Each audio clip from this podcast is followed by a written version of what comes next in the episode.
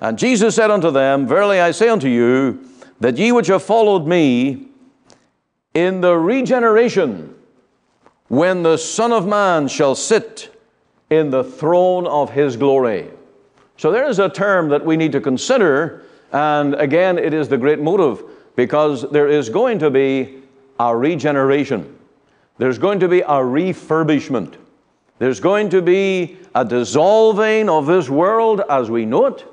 It will be burned up with fire, and God, it will prepare for us new heavens and a new earth. Now, this regeneration is much more than just the conversion of a soul. It's much more than the gathering of Jews, and it is much more than a 1,000 year millennium. Welcome again to Let the Bible Speak, the radio broadcast of our Free Presbyterian Church here in Cloverdale.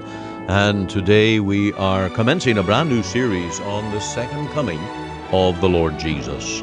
This is a thrilling subject, but it's gospel related. And that's the emphasis I want to make. I, I don't want to get into, you know, Russia is Babylon and Chernobyl is the wormwood I don't want to get into the speculation.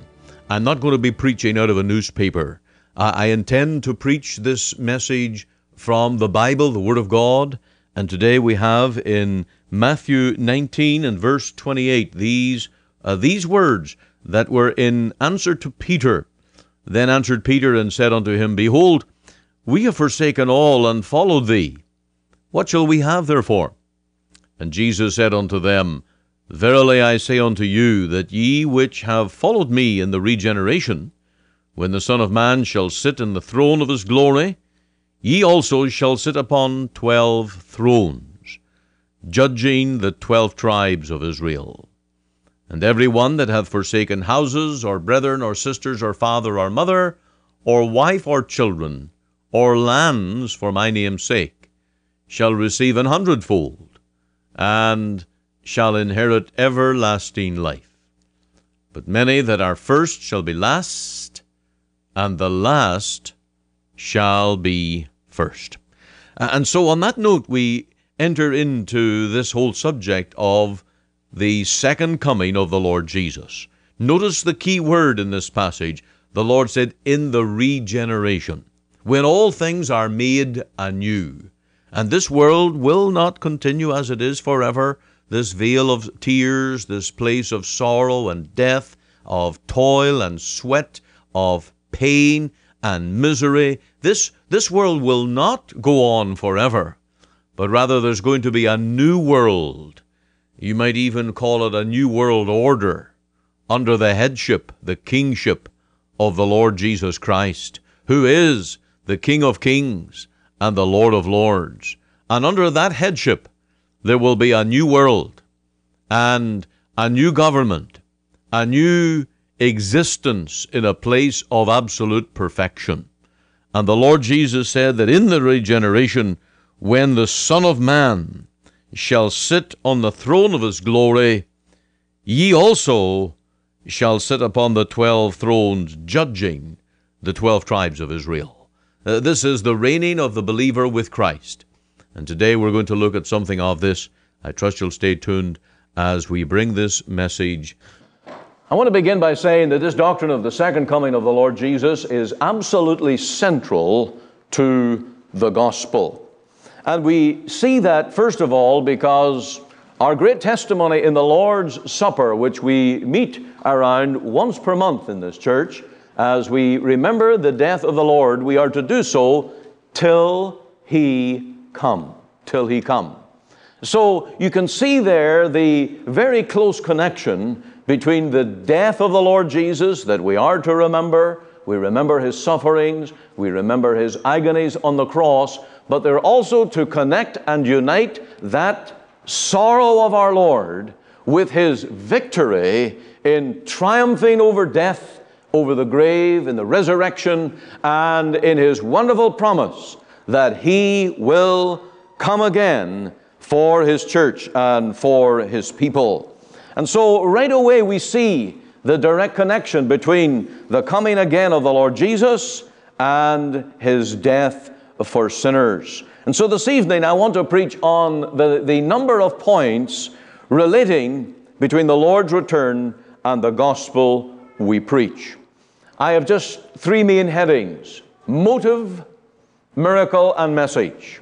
The motive of the Lord's return has to do with the gospel. The miracle of the Lord's return has to do with the gospel. And the message or the ministry of the Lord Jesus was so much focused upon that second coming of the Lord Jesus. So we begin with the motive. The second coming of the Lord Jesus is the great motive of the gospel that we hold to. I want to turn to now, I haven't really got one passage that we're going to be looking at tonight. I have a number of passages here and there in the New Testament, and I want to start tonight with Matthew 19 28. Matthew 19 28. And this is perhaps one of the most unusual, uh, unknown, uh, I wouldn't say it's totally unknown, but it's, it's certainly not common. It's not commonly referred to. And when we talk about the Lord returning, we don't use this term. Uh, I've yet to hear someone use this term in prayer. I've yet to use someone use this term in general witnessing. But here the Bible uses this term in Matthew 19 28 for the return of the Lord Jesus. Matthew 19, verse 28. And it says right here, but um, let me get the right verse. And Jesus said unto them, Verily I say unto you, that ye which have followed me in the regeneration, when the Son of Man shall sit in the throne of his glory. So there is a term that we need to consider and again, it is the great motive because there is going to be a regeneration. There's going to be a refurbishment. There's going to be a dissolving of this world as we know it. It will be burned up with fire, and God it will prepare for us new heavens and a new earth. Now, this regeneration is much more than just the conversion of a soul. It's much more than the gathering of Jews and it is much more than a 1,000 year millennium.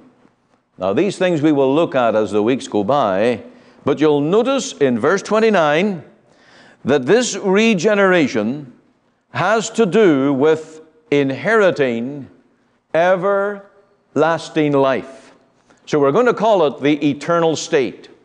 The regeneration, this future state, is an eternal state. It's not some temporary arrangement. It's not merely something that we will have for a little while, but it is the eternal, uh, everlasting existence of the Christian and the state of God's people when the Lord comes. Now, this regeneration that is referred to by the Lord, he mentioned there in verse 20, Jesus said unto them, Verily I say you, ye which have followed me. Now, that, was, that statement is in the answer to the question where Peter said, Behold, we have forsaken all and followed thee. What shall we have, therefore? What shall we have? Now, I think this is very low level thinking. I think that it is something of the smallness of the minds of the disciples at this time. And I think that Peter had in mind some earthly reward. And the Lord had to instruct him that in the regeneration, in the eternal state, when this earth is dissolved and refurbished and there's new heavens and a new earth, then we're going to have our reward. And what a reward it is. And he says to them in verse 29 Every one that hath forsaken houses, or brethren, or sisters, or father, or mother, or wife, or children, or lands, for my name's sake, shall receive an hundredfold. 10,000% increase. Now, let me tell you, there is no business deal on earth like this one. There is none. Who has ever started out with one house and ended up with a hundred? This is the greatest investment that anyone can ever make. And the Lord, in response to Peter's question, What shall we have, therefore? We have followed thee. which means they gave up their boats, they gave up their businesses, they gave up their family, they sacrificed in this world in human terms, and they ask, What will we have, therefore? And here the Lord gives the motive for being a disciple of the Lord Jesus is that great day when we shall enter into the eternal state in what is called here the regeneration. And then we will reign with the Lord. And it is the reason why we are disciples of the Lord Jesus Christ. This is the real prosperity gospel. It's spiritual prosperity. It's not the promise that we will be on earth uh, living like kings and queens with all earthly riches. Peter was never promised that. In the regeneration, in that eternal state, all that have followed me will receive an hundredfold. Is that good enough for you tonight? Is that good enough for you to make whatever sacrifices it causes to be a Christian? Well, for Peter, it certainly was the Lord's answer. Now, another motive that the Lord used, uh, uh, using again the Lord's coming as a motive, is John 14. John 14. Let not your heart be troubled. Ye believe in God, believe also in me. Let not your heart be troubled. The Lord Jesus was revealing his death, his crucifixion on the cross, and for this the disciples were troubled. This is a world that is hostile against God. This is a world that is antichrist. But the Lord said, Let not your heart be troubled. Ye believe in God, believe also in me. In my Father's house are many mansions. If it were not so, I would have told you. I go to prepare a place for you. And if I go and prepare a place for you, I will come again I will come again.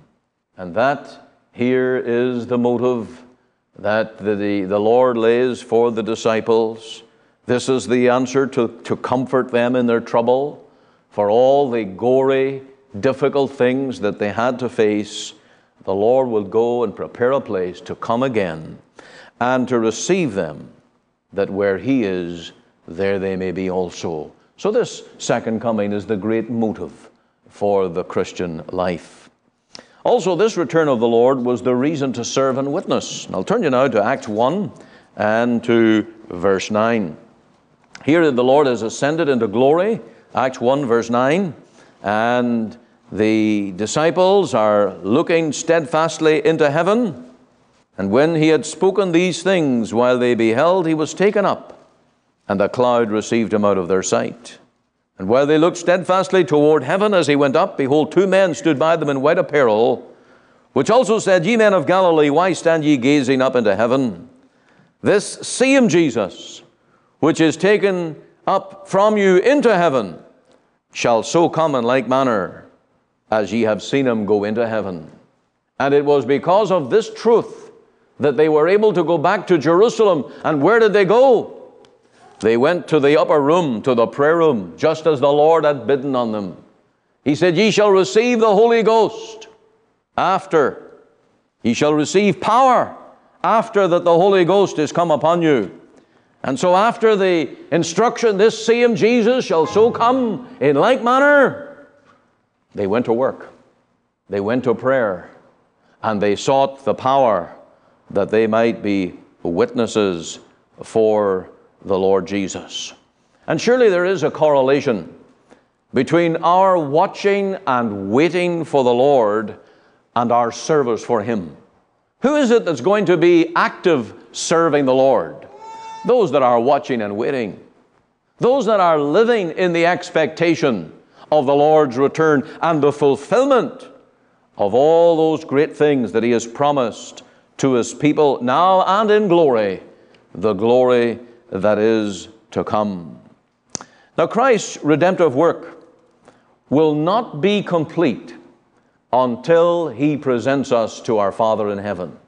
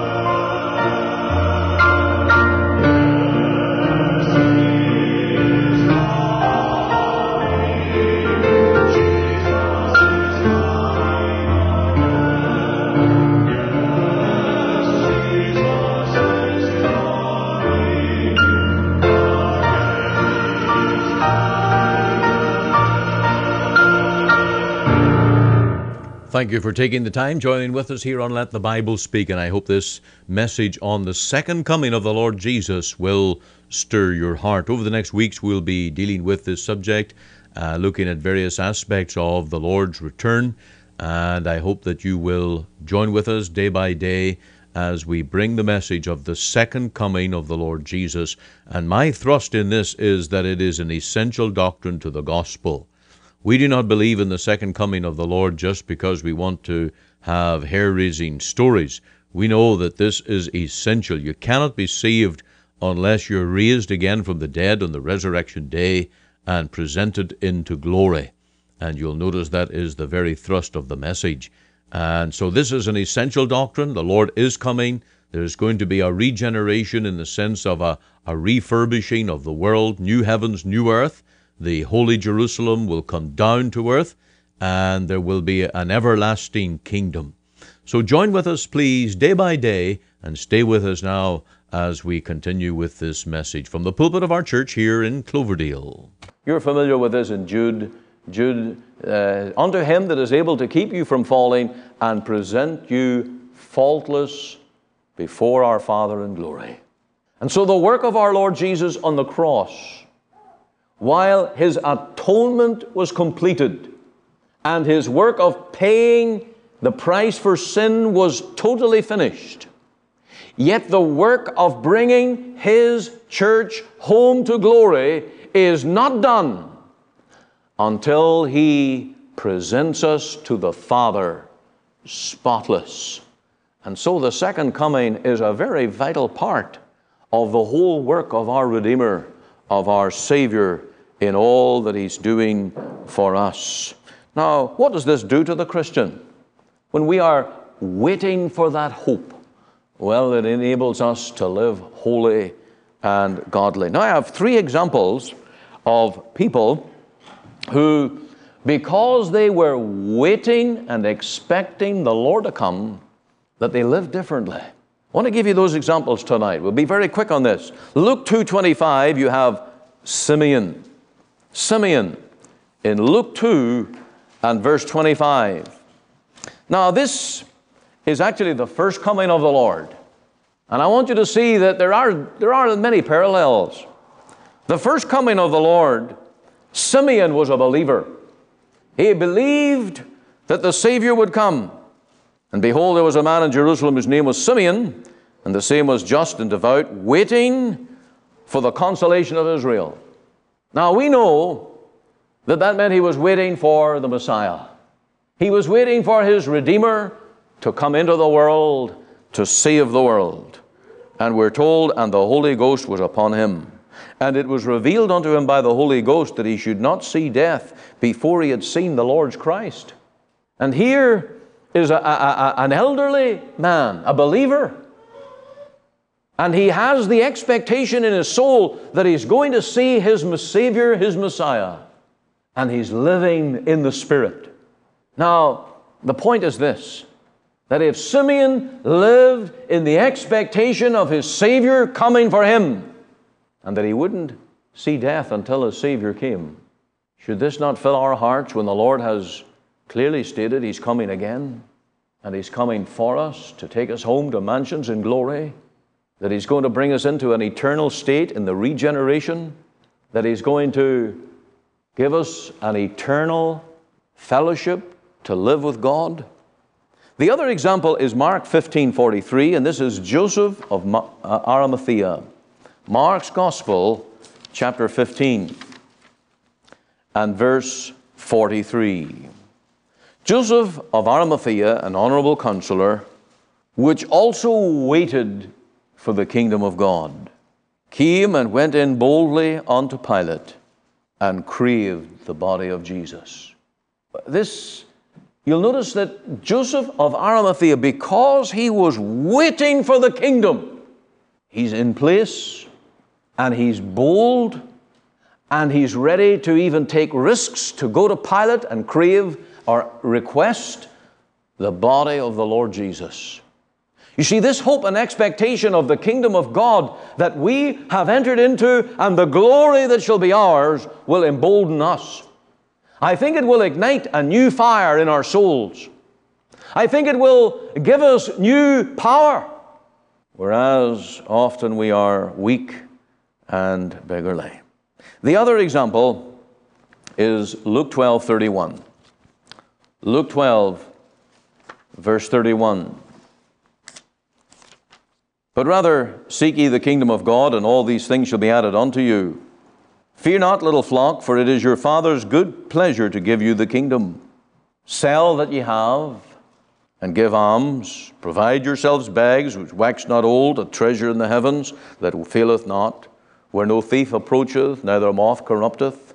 For where your treasure is, will your heart be also. Let your loins be girded about, and your lights burning and ye yourselves like unto men that wait for their Lord, when he will return from the wedding, that when he cometh and knocketh, they may open unto him immediately.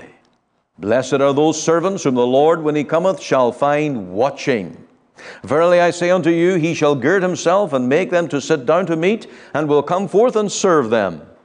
And if he shall come in the second watch, or come in the third watch, and find them so, Blessed are those servants. And this know that if the good man of the house had known what hour the thief would come, he would have watched and not have suffered his house to be broken through. Be ye therefore ready also, for the Son of Man cometh at an hour when ye think not. So you'll see that this is the great motive. So that's the first major point tonight that the second coming of the Lord is the motivation of the Christian. And if we do not focus on this, if we have no uh, concern or consideration of the Lord's return, we will lose that motivation. We will lose that, that, that em, enabling and, and emboldening of our faith because we're not really waiting and watching for the return of our Lord and living every day in the full expectation not necessarily in his imminent return, but in the fact that he will return and he will return to bless. Blessed are they that are found waiting and watching. So we come now to the miracle. What is this miracle of the gospel? We've had the motive, we've come to the miracle. What is this miracle of the gospel? Well, I want to turn you to Matthew 12 and verse 38. Matthew 12, verse 38. And here you'll notice that they were looking for a sign. There were many asking, What will be the sign? And the Lord said, An evil and adulterous generation seeketh after a sign, and there shall no sign be given to it. But this, what is the sign? Matthew 12, Verse 39 But the sign of prophet Jonas. For as Jonas was three days and three nights in the whale's belly, so shall the Son of Man be three days and three nights in the heart of the earth. What is this sign? And people are always looking for signs. And that's the age in which we live today, too. I talk about, you know, these speculative preachers on the second coming. They've got the newspaper in one hand and they say, This is a sign. What is the sign to the Christian church that the Lord is going to come again? It's His resurrection. The one who rose again from the dead on the third day and ascended to the right hand of the Father has promised that He's coming again. And the guarantee that He is coming is that the tomb is empty. He's risen. He's risen from the dead. Now, the Lord's return is the necessary trigger for the resurrection of believers. And because we're linked to that resurrection, and just as the Lord Jesus is risen from the dead, this is the guarantee that we also shall be raised from the dead. And the whole defense of this is given in 1 Corinthians 15. I'll not uh, get into the details of it here tonight, but the whole argument that if Christ be not risen, our faith is vain, it's nothing. The gospel is just an empty shell. But if Christ be risen, then we shall rise also. But when's that going to happen? Paul said, at the last trump. At the very last trumpet. There's going to be no more events after that day. The resurrection will not happen for Christians. The resurrection cannot take place until that very last sound of the trumpet. And it's not Calvin's trumpet. That's not the trumpet we're waiting for. It's going to be a trump that will sound that every soul on earth will hear. Every ear will hear that call at the last trump. And then the dead in Christ shall rise. And then shall death be defeated. And then shall we sing victory unto the Lamb.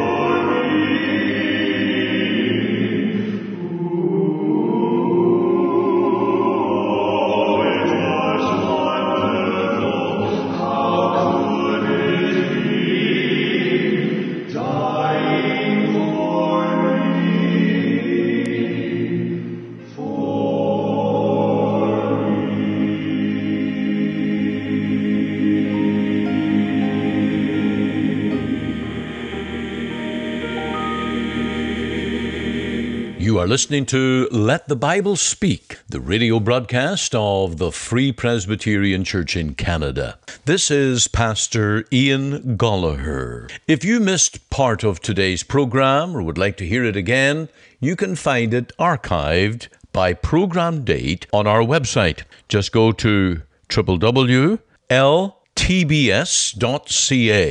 CA for Canada. There you can read my blog, find my Bible study notes, audio and video sermons, as well as helpful articles. Or you can go to our podcast on iTunes. We're on the air Sundays at 9:30 a.m. for our full church broadcast and Monday to Friday 5 a.m. and 5 p.m. on this station to bring you the gospel from our Free Presbyterian Church here in Cloverdale. We also invite you to our church services on Sundays 10:30 and 6 p.m. Through our website you can listen and view to our online services at 10:30 and 6 p.m. Make it your Sunday worship. Click on the Live Now button on the home page of our website. Or if you would like to talk with me one on one as a pastor, please give me a call. The phone number is 604 897 2040. The mailing address is 187 90 58 Avenue, Surrey, BC, V3S 1M6. We're located just two blocks north of number 10 Highway on 188th Street. Our website again is ltbs.ca, you can join us Monday to Friday, 5 a.m., 5 p.m., here on the station as we let the Bible speak.